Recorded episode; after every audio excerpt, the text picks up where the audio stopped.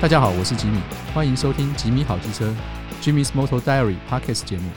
这里是一个分享机车生活的交流平台。各位朋友，大家好，今天呢要跟大家分享我最近骑车的一个呃小小的旅程。那我觉得是蛮有趣的。这一次呢是跟朋友一起，我们出发经过阳明山，然后到金山，就是不是很远的旅程。可是我觉得充满了惊喜，觉得还蛮值得跟大家聊两句的。我们先是从北投出发，然后经过阳明山，走了阳金公路。那从北投到阳明山这样子一路这样骑上去，发现，诶，虽然说现在天气还算是比较热，可是呢，在山上在下午的时候还是会有点凉意。所以说，如果有朋友要骑车出去的话呢，建议衣物上面的话还是要稍微注意保暖。那我们就是。呃，一前一后两台车这样骑，然后沿着公路骑上去到阳明山。上山的沿路上呢，我觉得春天最大的好处就是到处都是花。然后阳明山现在看到的都是樱花，樱花开得非常漂亮。很多人呢也在路边就是拍樱花，所以这个季节呢是非常适合赏花的季节。如果说大家有兴趣的话呢，真的是可以全家一起出去走一走赏花。然后我们骑车的过程当中，我遇到一点小小的问题是。在那种上坡一个啊、算是发夹弯的这种路上的时候呢，哎，我发现原来小车的坏处哦，小排气量车的坏处真的出来了。就是我的车子因为扭力比较小，所以说你必须骑车的时候转速啊，要维持在比较高的转速，它才能够比较顺畅。我这个事情讲的就是我在骑的时候要过到呃，算是从右边回转上坡。然后在骑的路上的时候，因为前面还有一台车子，所以说前面的汽车速度其实比较慢。因为它慢的关系，所以我的速度也跟着得要比较慢。慢了以后，车子的速度就上不去了。然后我的档位控制又没有控制非常好。我是用二档转弯上坡，这样的话就是在这个距离不够，然后没有办法加速的情况下呢，在二档的时候几乎就要失速了。那转速就太低，然后只好硬把它拉上去，把转速拉上去。那这时候。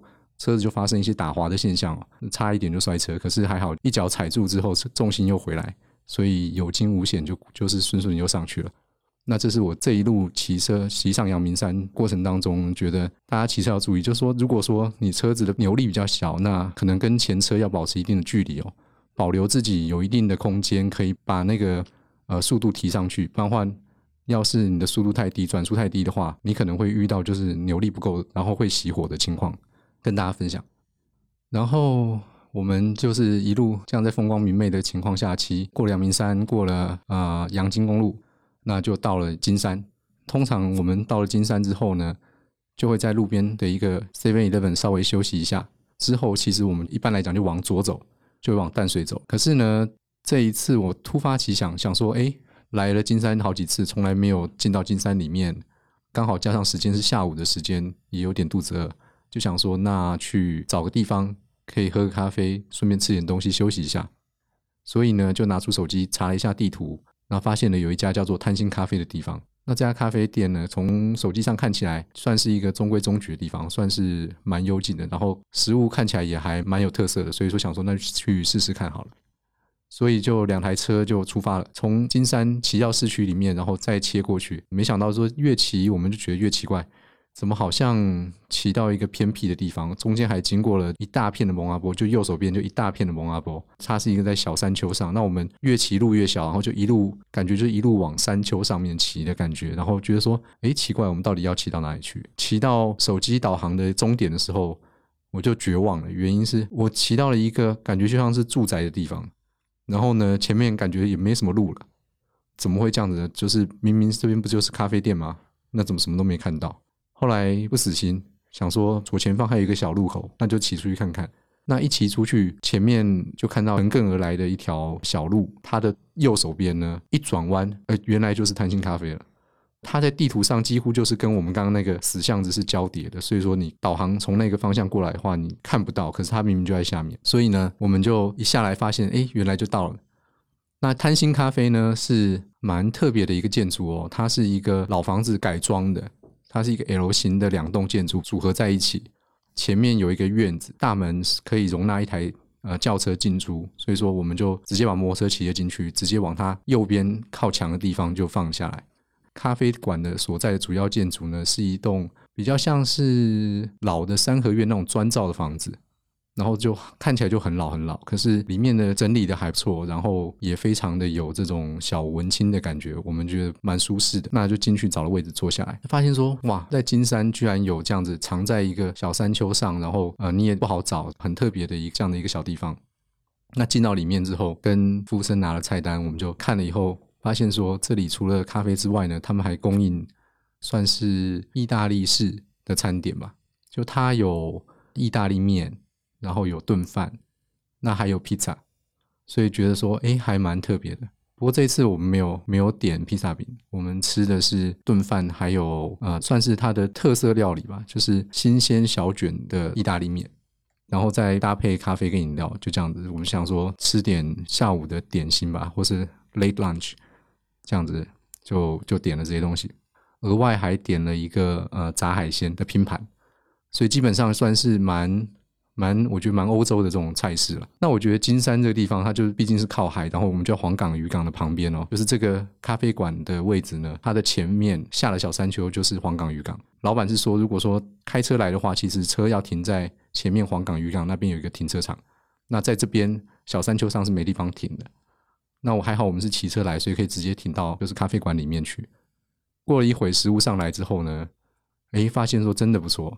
它的炒小卷意大利面，那我觉得是我最近吃过的意大利餐里面算是蛮蛮好的。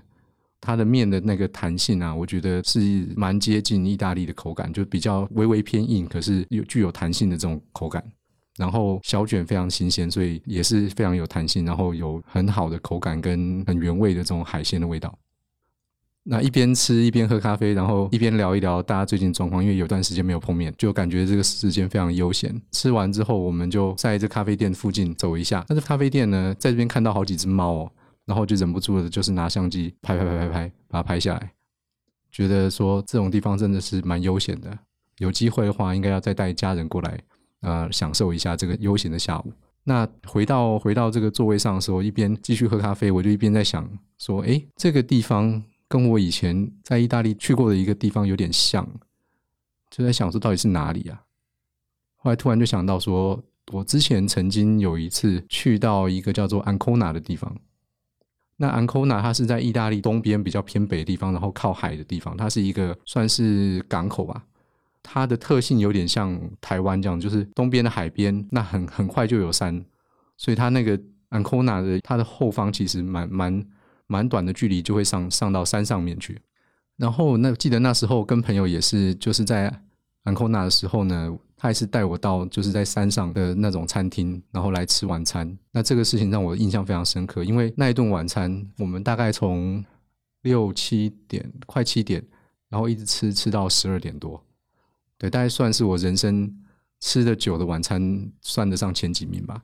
主要的料理其实也就是非常简单的家常料理，可是因为是靠海的关系，所以说非常多的这种海鲜啊、鱼类。那我觉得跟今天在金山所吃到的这种感觉非常的接近。虽然说不是同一件事情，可是让我回想起当初在那安科纳的渔港那种悠闲的时光。讲到这个的话，就觉得说刚好顺便聊一聊意大利的料理的特性了。我觉得意大利的料理跟其他的那种像法国料理，虽然说都是世界有名的料理哦，可是有蛮大的差别。我觉得差别是在哪里？差别是在意大利的料理，其实大部分都是你可以在家自己做这样的感觉的这种家常料理。可是如果是法国菜的话，那可能就是另外一件事情。法国菜通常是必须要用特殊的器具、特殊的做法，要经过专业的训练，你才有办法做得好。